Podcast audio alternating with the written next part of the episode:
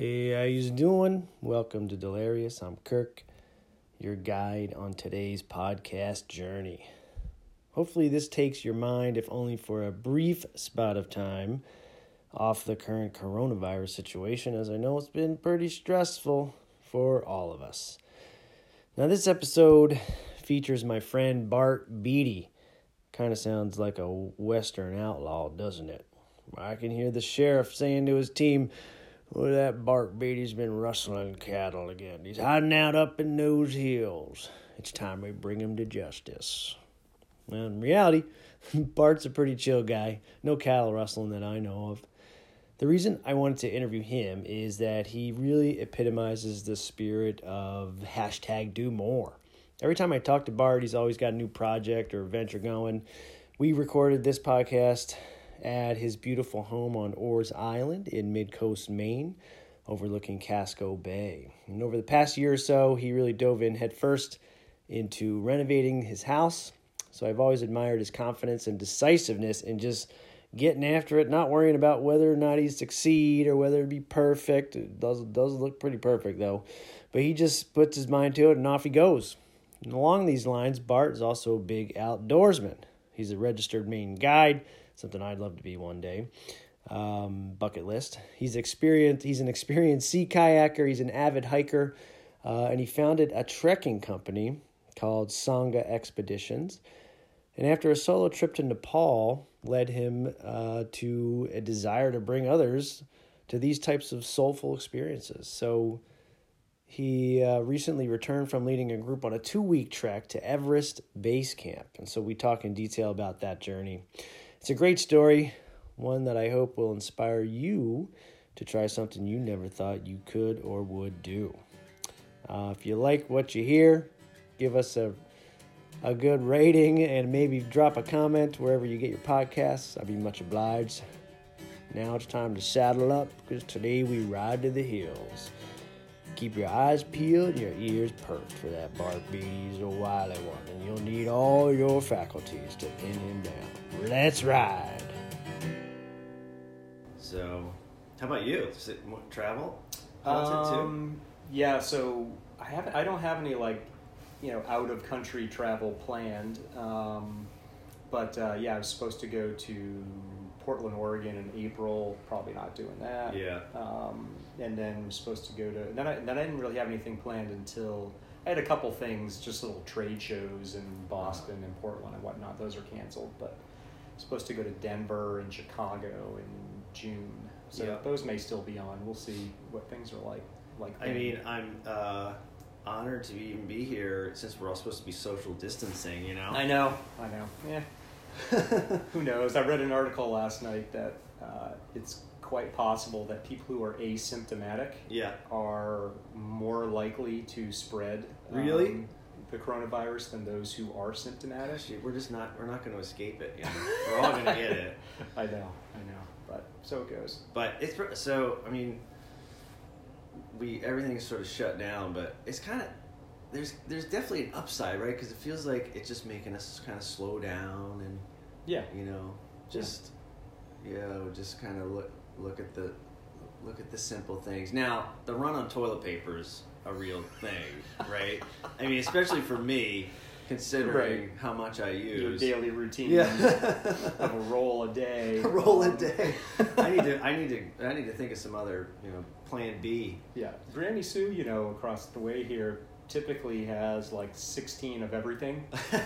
Uh, so I just always bank on the fact that if we run out of something, she'll have it. Yeah. Um, toilet paper is one of those things that she's like, if she gets down to like less than 20 rolls, she Oh, starts God. to twitch and. Uh, gotta stock up yeah, we order it by the case on Amazon. Oh, you know, it just comes like, so, you know, subscribe and save.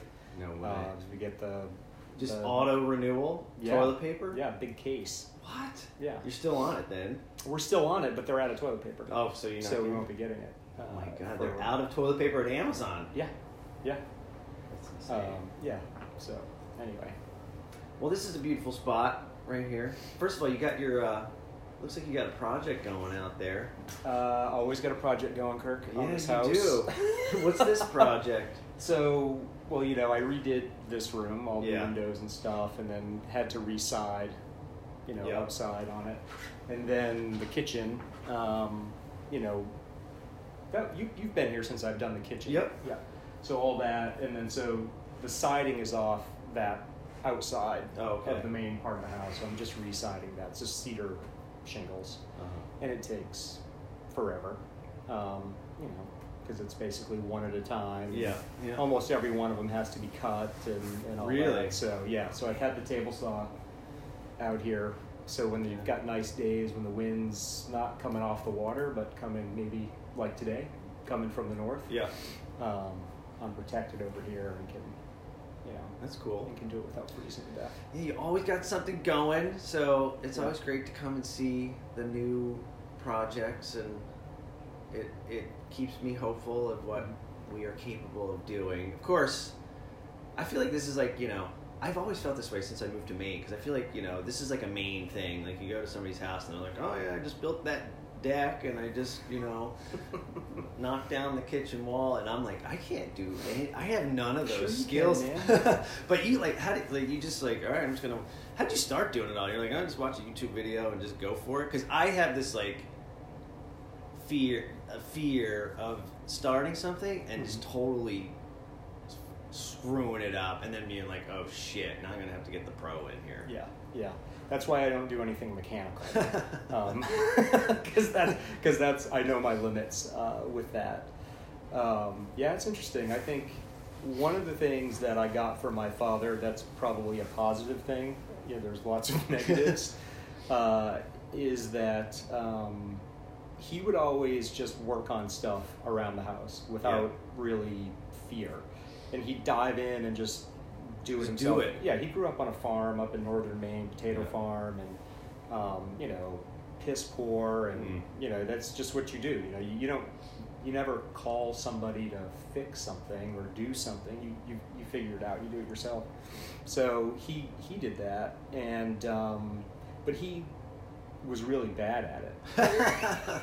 so so I didn't necessarily learn any skills from him other Yeah. than straightening nails because that was my job. I would like sit Mm. next to him and straighten bent nails. uh, yeah that he I, pried out I'm of pretty good at bending nails Yeah, yeah, I'm pretty good at that.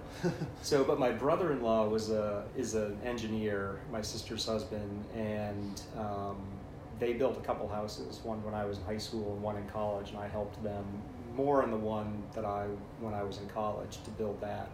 And so I learned. I was the grunt, but I learned, you know, how to frame walls. That you know, he wired, he plumbed, put flooring in, all that stuff. So I kind of got like a you had the foundation yeah, there yeah, So I got Yeah. some of that stuff, and then I just, I don't know, just Mm. picked away at, at Yeah. stuff. And occasionally, yes, I will bring up the YouTube video Yeah. and be like, all right, how the hell do I do this? Mm. Um, and then just, I don't know, I just figure I can, yeah I can do it.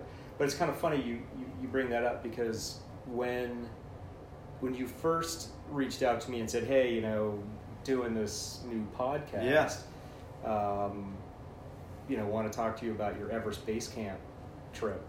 I got thinking and being like, okay, well, what would I want to tell Kirk about Everest Base Camp, you know? And this is where I sit, you know, in the morning Yep. um, and drink my coffee and look out at the water and contemplate life. Sometimes journal, sometimes Mm. get sucked into like you know Facebook, Instagram. Right. Sometimes I'm texting my mother. That's how I catch up with her is, is by text. But um, I was thinking about this, and and then I was thinking about it again this morning, um, knowing you were coming over. But um, why? And I, and I was asking myself the question. So like, why? Why did I go to? Why did I do that? Yeah. You know, why, Yeah, why- why? It's a big question I had too.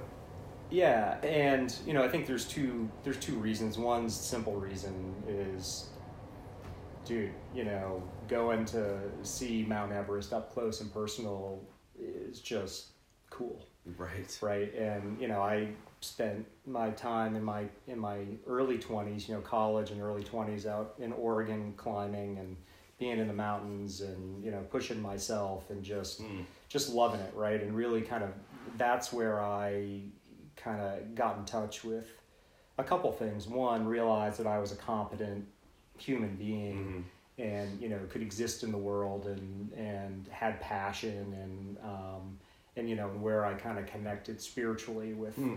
You know with things and Vision questing. exactly yeah yeah Did you ever do the vision like the Sorta, yeah, four I mean, day no food? not a couple like two days yeah. uh, uh, no food. My friend Edwin and I uh, went out in the desert of eastern Oregon, and um, you know we uh, slept in this little windswept cave in the side of a cliff that we came across, and um, you know did some mushrooms and wandered around Mm. out in the desert, and um, you know it was kind of funny though with that trip. Uh, it's total tangent, good at tangents, but with that trip you know, it was like just about coming to an end. The next morning we were going to take off and, you know, we'd separated ways out wandering around the desert, came back and, and, uh, we're kind of talking to each other and we're like, so anything? Yeah. You know? and uh, anything? Yeah. And we're like, no, not really. Nothing. You know, it's like, you know, when you look for the Buddha, you know, or if, you know, Uh-huh. anyway, you find the Buddha, you know, kill him kind of thing. right. You know, what you're looking for, you'll never find. But, um, so anyway, I, cl- I climb up uh, on top of the, the little, I don't know, hill thing that we were, the cave was kind of carved out of, up at the top. And the wind was just pummeling out of the east. And you look west and you see the Cascade Range. Mm. And then, you know, the, to the east is just, you know, high plateau desert. And, you know, Smith Rocks over, you know, on one side, just world class climbing area. And, and um, anyway, I just start spinning up there and i'm just spinning and spinning and spinning and then there's like this this comes to me it's like it's not the body not the mind but the soul not the body not not the mind but the Mm. soul and um and and then it was sort of no it's not the body not it, it's it's not the body it's it's the body the mind and the soul basically and Mhm. anyway doesn't sound all that earth shattering but at the time it was like Yeah. you All know, there coming was this together. revelation, right? And in the in the moment, a revelation is always more powerful So than totally. when yeah. you're yeah. thinking about it later. But uh, uh, you know, it was kind of like okay, I let go of trying to find Mm. what I was looking for, and there it was. And um, so, anyway, scatter, you know, smatterings of those types of experiences across life really is Yeah. kind of what for me. You know, if you can find the thread between all of those, uh, it can help you figure it all out. I Yeah, guess, and, yeah. and put your own meaning on it, whatever that is. Hmm. But it's got to come to you. Stop trying to find it. Well, yeah. So Although you went out looking for it. Yeah, I went out looking for it. So, but yeah, the Everest Base Camp. So that so uh, that crazy tangent. You know, the first is like who you know who doesn't want to see you know Yeah. having been in the mountains and loving the mountains Mhm. and, and all of that, and having been to Nepal one other time before. Yeah, I want to talk about that too because that was more like a solo journey. Yeah. It turned into a solo. Turned into a more solo yeah. journey because I think it was supposed to be. Um, yeah. but uh, what and, and you know this is sort of maybe a you know a deeper kind of psychological thing but um, it's it's really what I've kind of discovered about myself is that I have to do intense physical things Mm-hmm. and it, I guess it didn't always have to be physical, but I, I have to. It's, I mean, to be cliche, I've got to go big or go home. Yeah. In a way, I mean, there, there. Are, I, I've got to do big things. I've got to push myself, whether it's you- if you physically or mentally. You feel like you're not getting the most out of like life, or what is it? I have to do that to validate my worthiness to exist. Interesting. you know.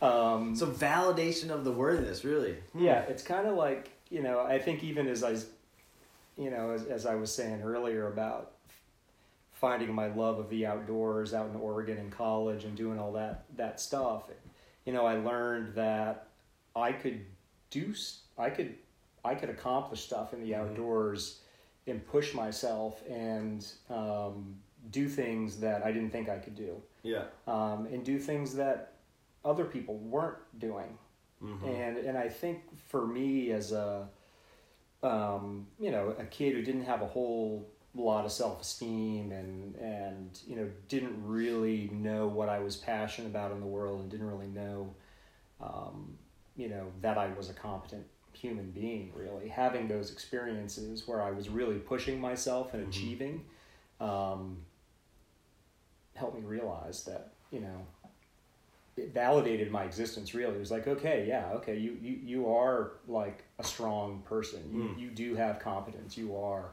um, worthy of of, of, of existence. Not that i was ever like oh i don't i shouldn't exist type of thing. Yeah. Um, and as i kind of look George back Bailey. You weren't the George Bailey. right Wish I'd never been born. so so as I kind of look back, you know, through my life, you know, I there are these big trips that I do, or or even anything I do in the outdoors. So if I go out for a paddle here, it's rare that I will ever just just go for a leisurely paddle, right? You're just, I'm like, gonna pushing it. pull You're gonna- yeah, it's like okay, you're so gonna if I'm gonna crank go around Pond Island here, I'm like, all right. Which way is the wind blowing? How fast do I think I can do this? Um, How fast can you do it? I can do it in about 45 minutes. Um, and it depends on it's high to- tide or low tide. Yeah. High tide, I don't have to, you know, it's not as far because Yeah. not as much of the island is Yeah, right. exposed. uh, but, um, you know, and I'm, and I, you know, I'll, I'll, I'll set my, or look at my watch basically and, you know, really I'm like, Push I gotta, yourself. I gotta, I gotta push myself and do it. Um, so, so Everest Base Camp is, is a, you know, that, that trip was, and, and I think also going, you know, the Annapurna Circuit trip and That was your solo trip. that was my solo trip. All you know, I think a lot of that has to do with that. And there, there's a friend of mine uh, that I went to college with, University of Oregon, and we used to lead uh, backpacking and outdoor leadership trips and things like that together um, through the program there. And he now lives in Boulder. He's an endurance athlete. Cool. LCSW, uh, starting a, a business. He's getting his master's in sports psychology, I think, as Oh. well right now. He may have finished it, but um, he's starting a business called uh, Building Mountains. He's got this thing, um, it's this French phrase, uh, plus en vous. So more is in you. Hmm, uh, I love it. And it's this idea, you know, that we all have this little something more in us um, that if we can activate that will help us achieve whatever it is we're trying to achieve. Mm. And so he works with endurance athletes, um, but but also just people struggling with depression, anxiety, and whatnot Aren't we and all? yeah exactly. And and i and and i, I actually reached out to him um, a couple months before i went to everest base camp. And um, you know just to catch up but also was like okay dude i'm out of shape. I haven't really done anything this summer. Yeah. i'm gonna go you know climb you know up to everest base camp. Give me some you know training hints Yeah. uh, and uh, it, and it was great. And and, the, and what he kind of talked about, uh, his biggest training hint was, well, for, other than you only got two months, so there's not much you can do at age forty seven. So you know, do whatever you can. Yeah. Run, walk, paddle, just Mm. stay active. But the other was, you know, activate that that that little bit in you that Mhm. is, that that that that that plus that more that's in you that little something extra Yeah. figure out how to activate that Hmm. um, and and so as i thought about that you know it's um, i that when i whenever i activate that it's almost like that's the adrenaline rush Yeah. Totally. that I get uh, that um, that I, I seek. It, that it's it's not just it's not really an adrenaline rush, but it's like an adrenaline rush that Mhm. validates my existence. It's like okay, here I am. This is good. I you know I'm I'm I'm here and I'm worthy of being Mhm. here and. And I think it comes out when I decide to tear out this entire room that we're sitting in, in you know, in October, Mhm. and and push my ass to get it done right replace the windows and insulate and siding and everything right and get it done comes out and deciding to go to do Everest Base Camp or you know paddling in the winter you know when the wind's blowing and, and things like that it's Yeah. like i've got to activate that that Hmm. piece and i think that's that's a it's a good tool like i know i have that Mhm. um, to, to, to be able to activate um, but i've got to find other ways Those are the more extreme ways. or- Yeah, yeah. I mean, and you know, I find if I'm not, if I don't have a big project Mhm. that I'm that I'm training for, that I'm gonna do, or Yeah. that I'm working on here at the house, or something that really is pushing me, that you know is kind of giving me that that sort of validating my ego, I guess, and, and not like a like it's not for me. It's not necessarily. I don't really. Well, I mean, we all care to a degree, but it's not about getting validation from somebody else about what I'm doing. It's really getting it from myself. Like I'm my, my own worst critic. And if I'm yeah, not yeah. doing something big, then I'm not feeling I'm not Yeah. feeling worthy. Uh, and then then the depression Yeah, seeps in, right? totally. Yeah, the Uh, darkness. Yeah, the darkness. And it's been a fucking dark, dark ass year uh, and a half for me, actually, Mhm. or a couple years, really. And so it's just been trying to fend that off. Yeah. And, um, so, Yeah, it's interesting. Like you say that your take on it is like it validates your your existence. You know, your worthiness. I would look at it as uh, like there's just all this opportunity to to do more and to like really just get the most out of our everydays right you know Mhm. and not like I, I i would i wouldn't look at it that way because i would just be like okay well i'm worthy just being here but i'm gonna i want to be the best i can be and Right. so that is going to drive me to to take one of these trips you know or to push myself physically to try to knock down a wall in my kitchen and fail miserably Mhm. i'm not going to do that actually because my oh, You it don't would kill me your, your kitchen's great. it's great for now. Yeah. Um, but the other thing I thought was really cool about the, the base camp trip is like, you know, every time when you hear about people going to Everest, they're climbing Everest, Mhm. right? Which is like this trip to the nth degree, and only this very few people who've trained Mhm. and have the proper gear, etc., can do this. Where this trip seemed like I was like, oh, this seems a more of like a realistic trip, even though it's a it was a, a quite an endeavor. It seemed like more of a realistic trip that I don't want to say anyone, right? And no, one not anyone could do it, but It's a low barrier. yeah, people people can can do it.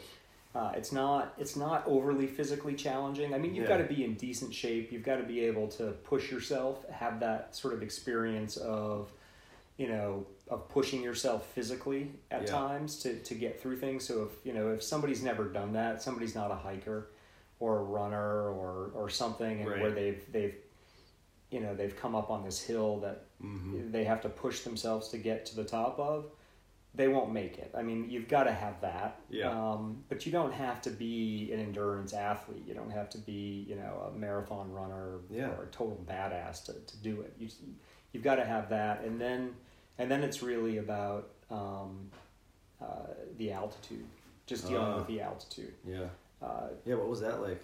uh, I didn't have any problems with it, uh, which I was a little worried about because of the a year prior, Hannah and I were in Jackson Hole, Mm-hmm. and um, both of us, and we were we were, met a couple friends there. All four of us, really oddly, just got nailed with altitude sickness. And we had taken a tram elevation? like really quickly Uh huh. to the top of, of the mountain, whatever I can't even remember the ski resort there, uh, up to like eleven thousand feet or so, Yeah. like in a fifteen minutes, and we were up there for about forty five minutes or so, and then took it down, and then we rented these side by side SUVs or um, uh, ATVs, Yeah. and like drove them all through the mountains up to nine thousand feet, back down. We it was sort of this up and down, Uh-huh. and not drinking enough water, and Mm. and all that kind of stuff. Um, we're guessing. Um, you know, it wasn't the flu. It wasn't anything. It was Right. classic like altitude sickness, Oh. Crushing headache, major fatigue, lack of energy. You know, all that kind of Wow. stuff. And that's only uh, nine thousand feet. Yeah. Well, we went up to eleven, and Oh, then we 11, came back down. yeah. You know, and we were at like Still. sixty-five. I think is where we stayed. You know, Mhm. so. But it was all kind of happened within a you know, and we live here at sea level, Yeah, so yeah. you know it's we just I don't know. We're at ten feet It right could- now. just about. yeah, yeah. So it's low tide, so Yeah. a little bit higher. Right. Um, Fifteen. right, exactly. But uh, yeah, so anyway, the altitude I didn't have any issues with it, um, and and I had I didn't have any issues with it when I did the Annapurna uh, as well. But yeah. So uh, that trip was t- a separate trip that you went on with someone else, but eventually it turned into a solo yeah, yeah, expedition, right? Yeah, yep. And you said because so you said it, it it almost, it almost was meant to be that way, but Yeah. I want to hear more about that trip too because I don't think Sure. I really dove into that with you. Uh, first of all, where'd you go, and Yeah. how long were you out there by yourself? Yeah. Um, so I went in 2016, and, which I went about a year after I decided I was going to go to Nepal, Mhm. and which I decided on when we were dropping Amelia, my oldest, off at college down Yeah. at Goucher. This is when you decided I'm go. I have I got to go to Nepal. Well, it dawned on me that so we had her, you know, not really in a planned fashion, uh, uh, and uh, and so what dawned on me is she was entering the age that that that I was leaving, or that I left when she was born. yeah. Wow. And you know, I had all of these.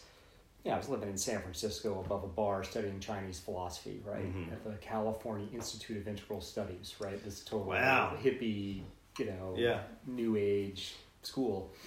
And so I was living the dream, and I was just planning on traveling and wanted to be a professor Mhm. and you know teach Asian philosophy and religion and stuff like Yeah.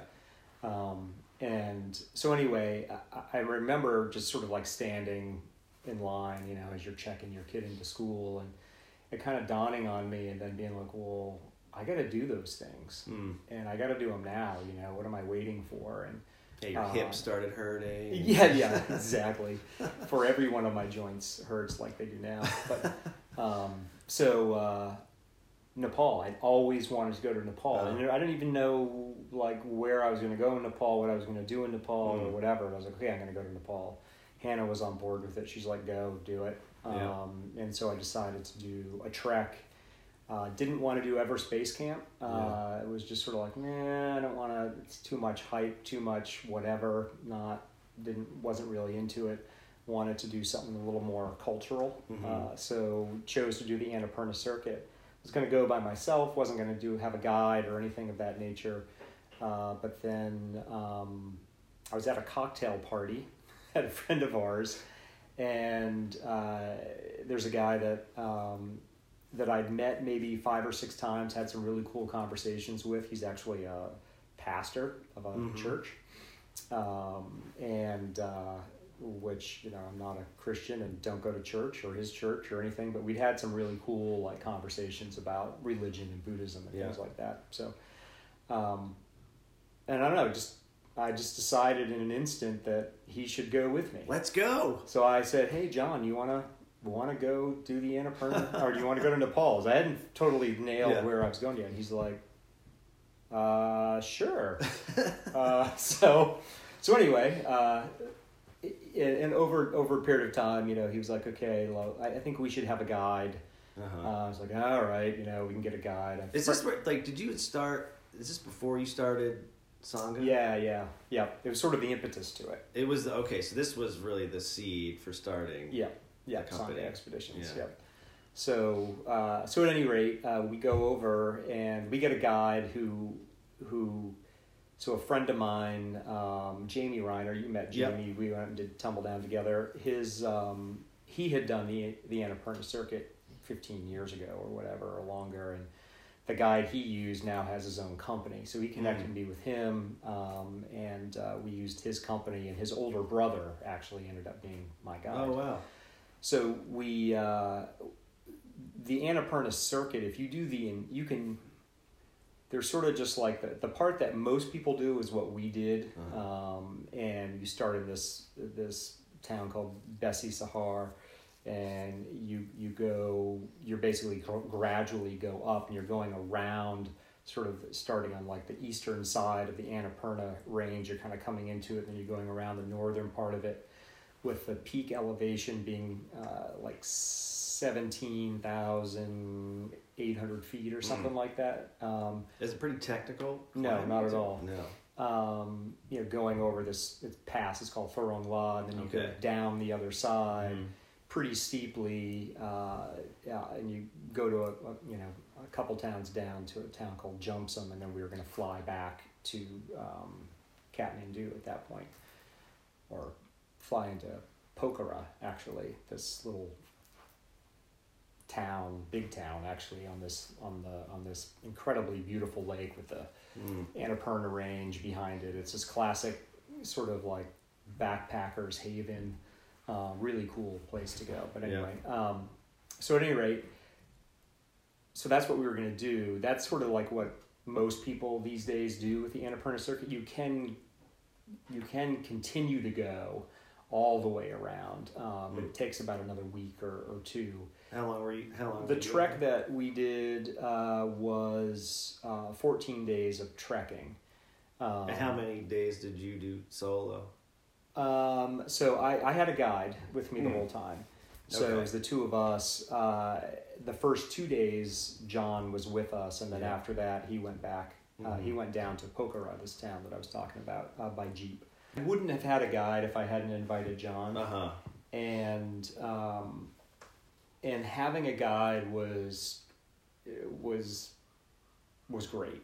I, I, I mean, it was really made the experience so much better than if I hadn't. Mm. Um, and Santos uh, was my guide, and and uh, you know, eh, you know, we we became uh, you know pretty close on that on that trip. I mean, from a practical standpoint, just you know, you don't have to deal with you know where are we going to stay Right. how are we going to manage this things He like that takes care of everything. Yeah, Right. that's awesome. um, you know do we go left do we go right here Yeah. whatever it sort of really allowed me to let go of some of that stuff Yeah. which i don't often let go of uh, and just kind of be and Yeah. be in the in the mountains and be in the culture so these treks both Everest Base Camp and annapurna it's you're not these weren't camping treks uh, Mm-hmm. the um, you know you're really just carrying your your clothes a sleeping Hmm. bag water and that's about it so Snacks. snacks yep uh, but you're really you're, you're walking a little bit of toilet paper uh, for you you might need to have a porter that's carrying uh, actually we had a guy on, on the Everest Base Camp trek who we joked that you know he needed to have a, a porter behind him with a case of toilet paper and we came across some porters actually carrying Carried toilet paper? everything in Everest Base Camp is carried by foot or yak or Yeah. horse or whatever uh, Wow. and uh, like yeah, massive like you know hundreds of rolls of toilet paper on this guy's back, you know. But uh, but, but anyway, um, you know, just really kind of. Uh, so anyway, you're you're staying in. Uh, you're going from village to village to village, That's cool.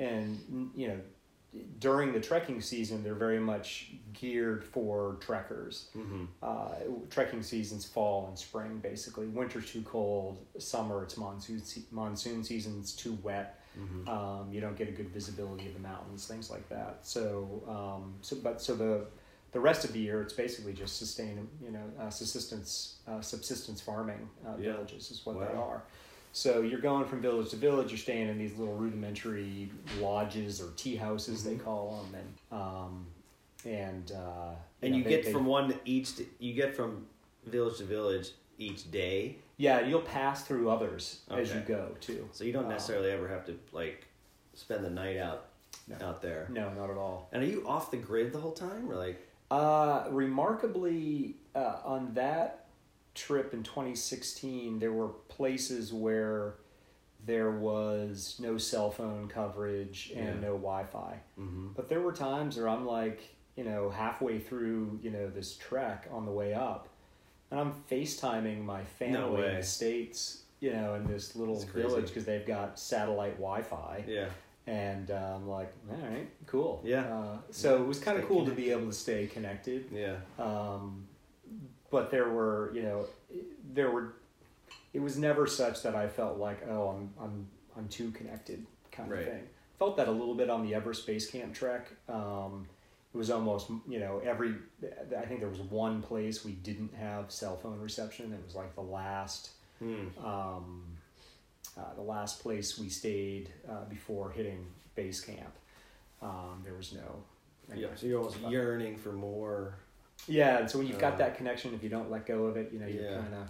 Right. Um, but anyway, uh, so so yeah, I, I just think you know, uh, I I like to do things solo. I like to do trips solo. Yeah. So you know, I think Why? John Uh, why do I like to do them solo? I'm an introvert by nature, Mm-hmm. so uh, sometimes having to deal with other people, especially in People a suck. people people suck, right? Exactly. You know, I like to be able to maintain a pace. I like to be Yeah, able to, you know, Mhm. hey, if this catches my attention, let's go check that out. And I can definitely do that with people. That's but uh, but there's something about just doing it on your own and and and really just kind of being. Um, and I and I had Santos very much as well. Uh, you know, to, to talk to and keep me company and you know keep him company and uh, and that kind of thing and to kind of educate me about what was going on and what's what and, Mm, and all that cool. kind of stuff. But What did like did, did when you left that trip came home? yeah, What did you were you did you have any like big sort of revelations or enlightenment about yourself or life or I mean you walked that long by yourself out in Mm. the Himalayas. I would think that you'd have some pretty deep thoughts. Yeah, so um, similar to you know, I, I, I had some deep thoughts and I had some um, you know some like little of those those sort of glimpse sort of experiences, right? Like not the body, not the mind, but the souls. I'm Mhm. spinning on the top of that that that ledge out in Eastern Oregon that I described. You know, I had some experiences like that. Um, there's something about fifteen thousand feet for me that when I get to fifteen thousand feet, I've decided that like I don't know. There's like uh, I open Huh. a little bit more. Um, Do you know you're fifteen thousand or like when you get there you're like I know now I know I'm at I'm like- fifteen thousand feet. Yeah, pretty much. Shit, like things pretty are- much, you know, right? you can get a little things are getting a little and- loopy. Yeah, if you're not totally acclimatized, Yeah. you're a little loopy anyway. but you know, uh, right around fifteen thousand feet. I mean, there was this one time uh, on the Everest Base Camp trek. I will answer your question, but uh, you know, where it was just like I, I just had this profound, deep feeling of gratitude. Mm. Like how lucky am I to be Mm. here at this moment, experiencing what I'm experiencing Yeah. and you know to be in these mountains uh, I, I mean just where i was at that particular moment was just incredible it snowed the night before not a lot and it snowed the day before while we were you know trekking but you know just a couple inches of snow on the ground Yeah. you know the mountains the clouds were pulling off the sun was coming down it was like this intense dark blue Mm. you know, like the blue of the water almost, you know, sky. Um, and, uh, you know, we were, yeah, it was just incredible. Um, just this profound, just feeling of gratitude of, of, of being able to experience that. And then later that, that day, I, um, there are these little stupas all over the place. What's a stupa? So stupa is kind of this round monument with like a spire at the top. Usually it has um, like an eye, you know, eyes, nose, you know, kind of thing Oh, painted on it. yeah. It's sort of like the typical Buddhist or Hindu or Indian kind of. Um, um, I can show you a picture of it, like sort of like the, the spiral eyes and the nose. Uh-huh, And, uh, Feels like something whatnot. my like Italian grandparents would say. Don't be a stupa. exactly. It's supposed to have like a relic of the Buddha in it, Uh-huh. Oh, like a hair or a bone fragment or something like that. Um, and you know, so they'll be in pretty much every town, and Yeah. they'll be built uh, by the by the people who live there. Wow, it's a lot of Buddha remnants to go around. Yeah, there's a lot of exactly.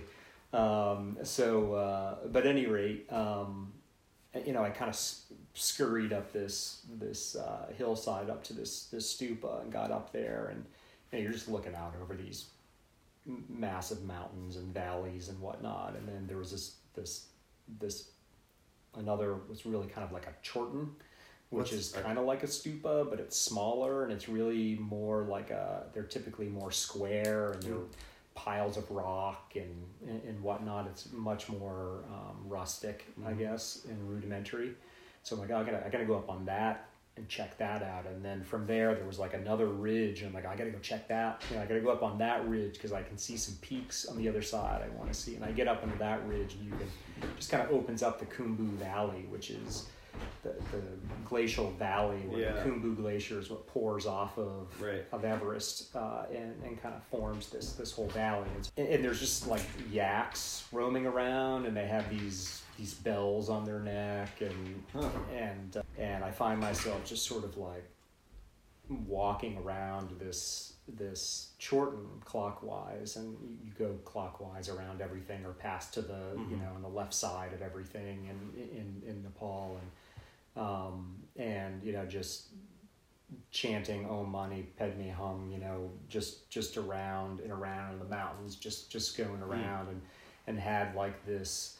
I just started like Hannah came, like Hannah was there. It was like this presence of Hannah, um, you know, and was, you know, just uh, and then and then Ella and then Amelia and Chloe and then and, and Nina and then the, the boyfriends, Oh, you know, James the dogs. and Kevin. Were the dogs in the there? dogs were not there, um, nor was the cat. Uh, but uh, you know, in, in each of them, there was just like this word. You know, Hmm. uh, like for Chloe, it was justice, and Hannah, it was like holder of love, and Nina was power, and um, and you know, it was just uh, uh, and Amelia was the strength. You know, she's a new mother, and it's just Mm. been really intense to see her like be a mom and have this just this just strength um, that I Yeah. That I wasn't so sure she had to be honest. You know, you know, and she's been finding her way, and uh, but she's just a fucking badass um, with what she's doing. But at any rate, um, you know, and so it's just like these intense moments that I would sort of have Yeah. both of those around 15,000 feet. And Annapurna, I had another one that was just like, just like, um, it would, just looking out at the, at the Annapurna range, these 26,000 foot, you know, mountains and the wind and just feeling this, this, this interconnectedness and really this, the, the lack of a separate self, uh, Mhm. really from, from that, from, from the energy that just was forming those mountains and blowing around those mountains and and you know the the thousands of, of years that Mm. um, you know people have been you know chanting in those mountains and monks have been sitting in those mountains and um, you know the, the burning of incense which is just everywhere Really? incense burning everywhere all the time um, sage burning uh, and so actually that um, that- I'm totally on this weird tangent, but anyway, This so that like uh, I'm up. Uh, this is in Annapurna. I'm up above this. I think the town was like Yak Kharka. I think it's called. Oh, I like the name of that Uh, town. yeah, it's kind of a cool town, and um, and I'm up on this, steep hillside. Like, great, here they are. Oh, see, they heard me talking about them. So yeah, I'm up above Yak Kharka, and I'm like feeling that this that just intense energy, and then all of a sudden, I just I'm like wandering around. I'm gathering rocks, and like it's I'm not you know it's hard to breathe, right? and I'm like got armloads of rocks, and and I'm building this little uh, fireplace thing, and and uh, and and I grab some dried yak dung that I find because they use that to, to burn for firewood instead of firewood. Right. And uh, and I'm breaking that up and putting it in and, and, and getting some some uh, juniper that's that's you know growing around and burning it, and it's just you know billowing you know this this this smoke and it, but it was almost like I wasn't intending to do that. Yeah. I, I wasn't even really doing it. It was just like it was Just almost came- as yeah. though I was like possessed Yeah. to, to do it. So there's just Mm. I don't know something It about fifteen thousand yeah. feet in the Himalayas that uh, that kind of like Yeah. drives me to do do these things. But What about like what was the?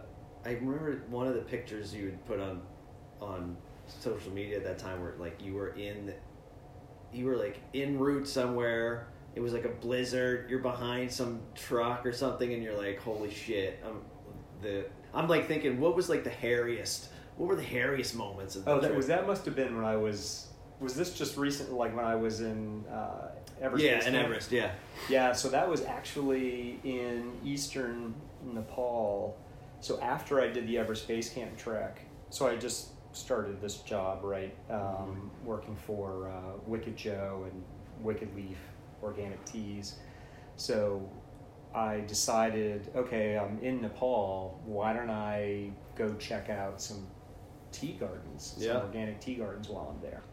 Because I know nothing about tea, right? and I'm starting this job. And you you're a to- brand ambassador. uh, yeah, I, that's I didn't even know what my title is. I'm definitely not a brand ambassador. Uh, that's that that's clear. But um, but at any rate, uh, so I had um, set up a couple tea gardens to go visit through our importer. Mhm. Uh, and uh, one of them was in eastern Nepal, and then one of them was in the Darjeeling region of India, just over the border from Mhm. Nepal.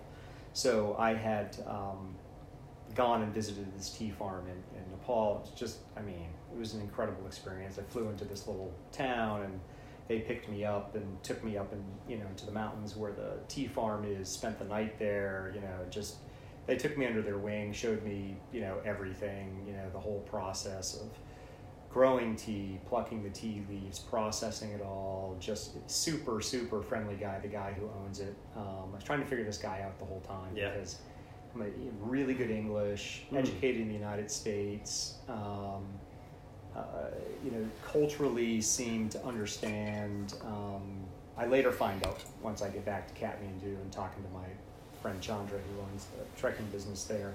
Oh yeah, yeah, that guy is like the fifth wealthiest guy in Nepal. Wow. Like, oh, that's good to know. but at any rate, he um, and then to get from there over to to India, uh, he had a driver drive me to the border, and I stayed in this dusty, crazy border town on, on India where not a lot of Westerners go. It's Mhm. not typically how people go into India. Mm. Um, but at any rate, so the drive though was that drive you're talking Yeah. about was that. I'm just sitting in the you know drive on the on the left side of the road, um, and uh, and everybody just drives like fucking maniac.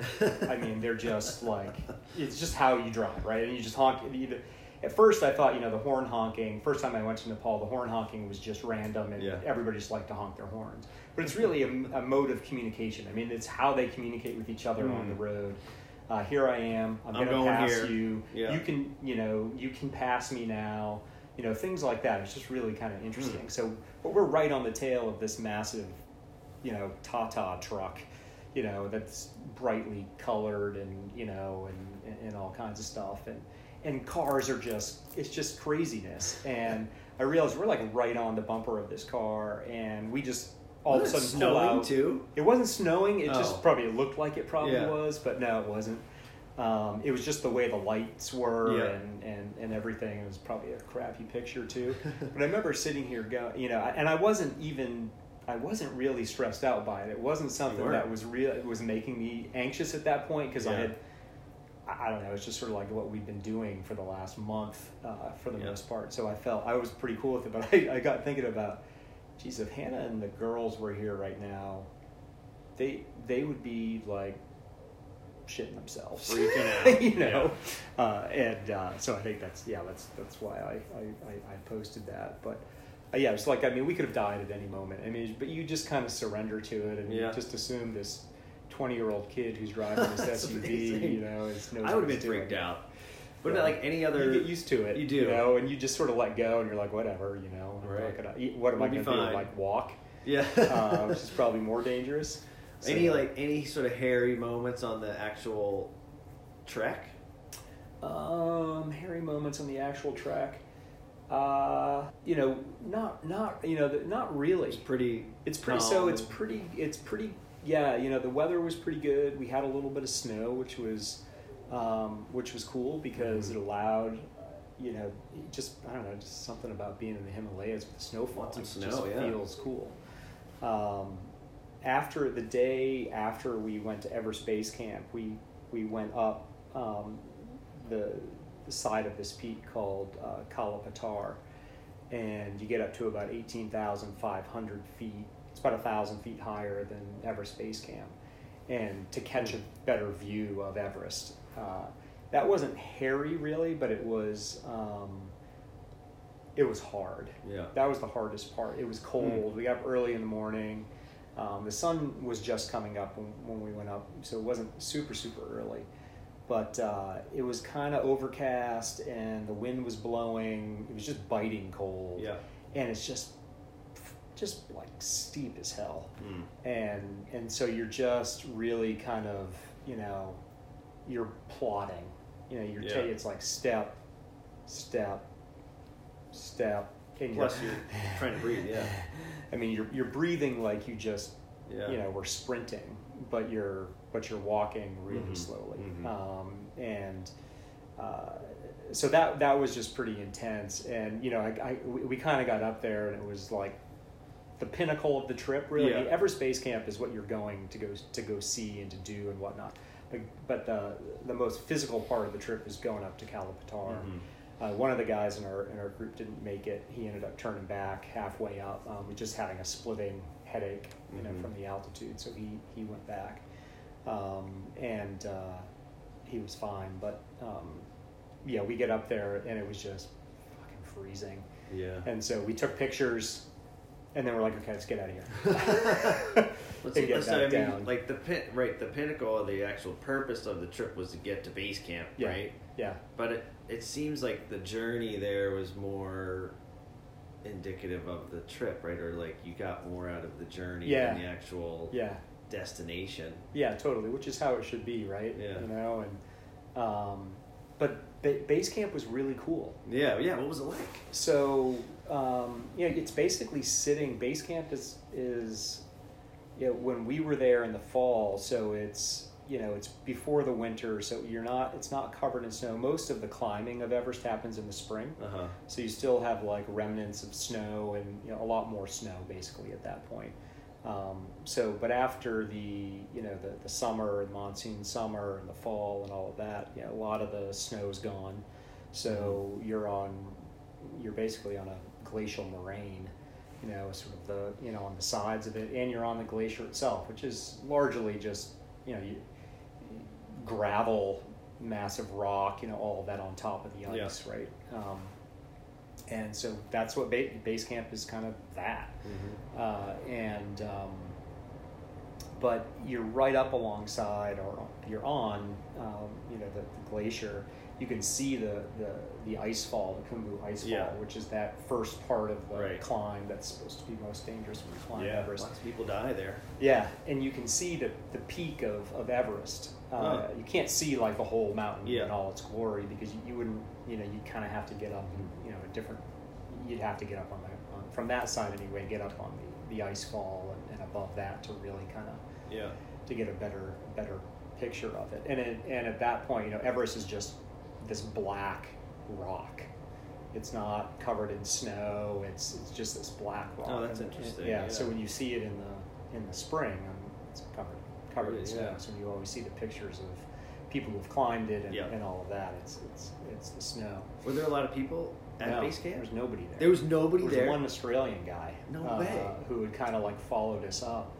Um, we and it, which was weird because we because it wasn't across a- climbing season. it wasn't climbing right? season, but it's definitely trekking season. Okay, but there's still So, there's nobody there. That's There's nobody there climbing. I mean, there could have been, um, but we didn't see anybody there. Yeah. There were no like Wow, camps you had it all to yourself. or anything like that. Yeah, we had it. We had it to ourselves. And there's this big rock um, that uh, you know says you know painted on this big rock says Everest Base Camp, the elevation. Um, and we all, uh, you know, got our pictures taken in front Yeah. of that as a group and individually and whatnot. And I wandered down, um, down like to where the you know the ice was basically, Mhm. uh, and you know you could just hear the glacier, you know, Mm. groaning, and you can hear the the water trickling and and all that. Just these big, huge like kind of icebergs almost, but it's just you know part of the glacier.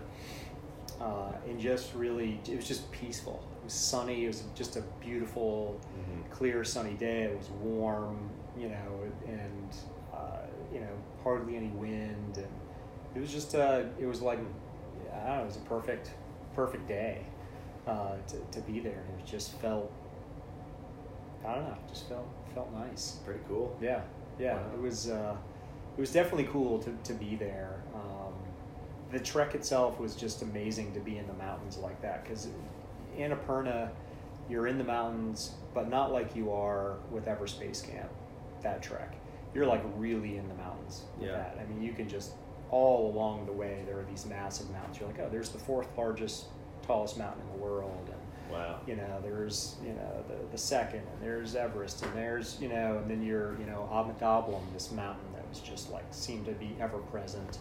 Um, you know, some of them, you know, we came across some folks who had climbed this little peak, little peak, you know, it's called Little Island peak. yeah.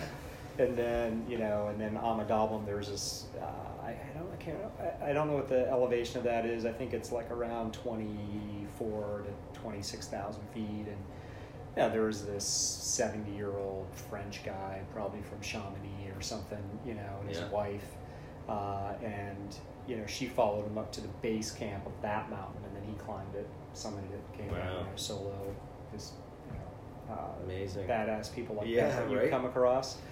Um, but you know, at, at times the trail is kind of crowded, Oh. uh, and you know, but once you get to this one town called Namche Bazaar, the trail really kind of goes in multiple different directions. You can take different routes. Mhm. We did the classic uh, route, um, which is probably a little bit busier, uh, but it still you you kind of spaced out and you were you know you felt you know you could be alone and and really just sort of enjoy the piece of it Yeah. but uh, still really cultural though. Like like Annapurna, and you're going through these towns, these little villages where these uh, temples that are 600 years old, Mm. and they have these, you know, these these prayer books, you know, in these walls, you know, these Huh. Buddhist. Um, scriptures basically that uh, you know they're basically the chants you know that they they pray you know that they're 600 years old came over from Tibet Yeah. um, you know, and, and you know, we went into this one um, on the way down. Went into this one temple where they were doing a sand mandala. oh yeah, I love those. Yeah, and I had you know, back in when I was living in San Francisco, they were they were doing this massive mandala um, at Berkeley, uh, Mhm. Tibetan monks, and I had gone over and like just happened to like realize it was going on and went over the day they were doing the the ending ceremony Mm. where you know it's completely done and people had seen it for like a week Yeah. and then they you just sweep they it. sweep it away, right? Yeah. So these guys were were, were creating that. Cool. You know, it's a small one. It was probably ultimately the size of like this rug, like Mhm. you know, four or five feet. You know, in What do they do with all the sand when they sweep it away? Because then it's all together, right? Because Yeah, I don't know what they do with it. That's a good question. right, because Yeah, like, 'cause it's they all can't separated reuse it. into colors. Yeah, At yeah, first, yeah, yeah. you can't Yeah, reuse and they just have their little funnels and their tapping. what you do know, you do with it? That's I mean, good I, I. I Maybe they sort it out Yeah, they sort it out. Yes, one grain at a time. Could you imagine? they're like, wow, goddamn being present. impermanence. Yep. Mm, yeah. who knows? Maybe they cast it into the wind or the or the river Yeah. or, or something. I have no Probably. idea. But now, when you were at base camp, did you Yeah. get the itch where you like, I want to get up. I want to get up there, um, up to up to the summit. Go big or go home. Did you yeah, get that itch? you know, I didn't. Um, however, I there there I definitely not Everest for some reason because I know that to climb Everest, it's one I could never afford it. You got to drop, Yeah. you know, thirty, fifty thousand Yeah. dollars, something like that, you know, to do that. Permits and guiding companies and all that Uh-huh. stuff. And you know, and I and I, I feel strongly that if you're not a skilled mountaineer that has um, a ton of mountaineering experience under your belt, you shouldn't do it. Yeah. People do it. I just think it's wrong. Yeah. Um, you know, and they're they're kind of dragged up there by these Mhm. guiding companies and, and all of that, and I just I don't know, I just disagree with it. Yeah. Um, and I don't have that level of experience. I mean, I did a lot of stuff when I was in my twenties, but I haven't done a lot Mhm. since then. And so, but you know, there are some other peaks though that you know are, you know, that that I just was sort of drawn to, like how I would love to Mm. do, like this Ama Dablam peak that that you know that the guy climbed, the seventy year old guy from Chamonix. I, I don't- I'm sure he's not from Chamonix, but that was my my view.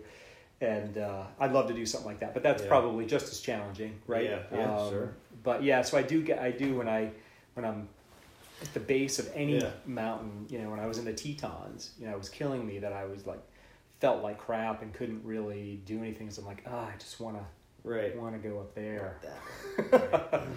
well, what so are you going to like with your with the expedition company Sangha? Are you gonna Mm. are you gonna continue? Like, what's next? Do Yeah, I don't know. Um, you know, there's so many there there are so many places in Nepal that I'd like to go to. Mhm. Nepal and Tibet as well. Uh, different treks to do. One is going into the Upper Mustang region, which is uh, sort of it was the last kingdom in Nepal. Huh. Nepal was made up of a bunch of kingdoms, and it's pretty much part of Tibet. I mean, it's just this really strong Tibetan influence. Um, it's not uh, um, super high in terms of elevation and altitude. It's not really a mountain kind of trek. It's more. Fifteen is it over fifteen thousand? Because you could get some good. I know. No, I don't think I get up at 15. Maybe there might be a way to do it. It's really dry, kind of high desert um, area, uh, and but really remote. Unfortunately, now though, there's a road that's being pushed up through Mhm. there uh, that will connect into China, and it'll become sort of this trade route, Uh, uh, which will probably be great in terms of. Um, trade for Nepal Right. and the everyday person, uh, but it's going to kill the region for trekking, which will hurt Mhm. them as far as tourism. Uh, so you know, as a as a Western um, person that likes to go to Nepal yeah. to be able to see the old way of life and all of that kind of Mhm. stuff, which is my own, you know, Western bias. Yeah. you know, Right. you know, I'm sorry, you guys don't deserve to have your quality of living increase so that I can come and, and Exactly, feast right. on your your Yeah. ancient ways of living.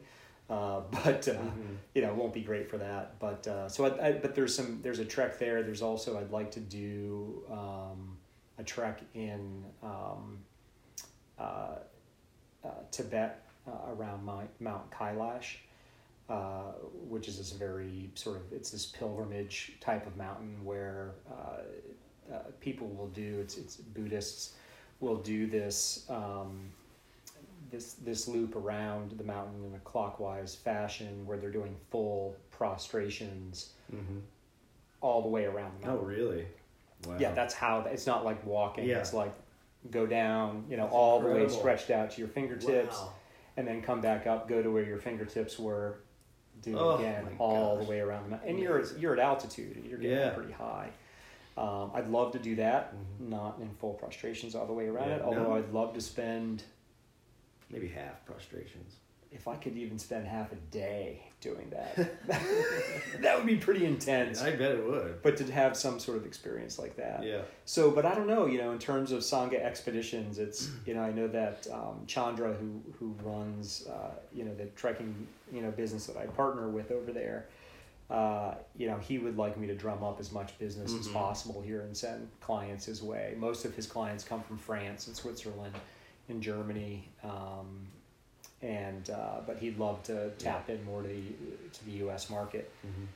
I- I'm assuming I haven't talked to him. I was going to reach out to him, uh, but I'm assuming this coronavirus has wiped out trekking Yeah. season. Yeah, wait till the They've shut down Everest for climbing um, Mm. this year, Yeah. so uh, I can't imagine people are traveling to Nepal Right. to to trek, and so he's got zero business. Yeah. I would assume this um, this year, which is tough. Twenty uh, uh, Nepal has this visit Nepal 2020, um, this massive tourism campaign they've got going for 2020. It's gonna be It's shot. just yeah, yeah. Maybe this Yeah. fall they'll get some some Mhm. trekkers, but I, Yeah. who knows. Um, so You'll have to so start trekking here just in Maine. I know. Well, there's so much to see Hundred mile in the United States, whatever, right? Yeah, hundred mile wilderness, but even like just out west, right, Yeah. in Colorado and Sure. Wyoming and whatnot. There's just like, why do I need to go to Yeah. the Himalayas, right? You know, why We do count I? you in. Yeah. So All right. Well, thanks for spending some time telling us about the journey. And uh, I got to go home and like build my own deck now or something. yes, you want to do.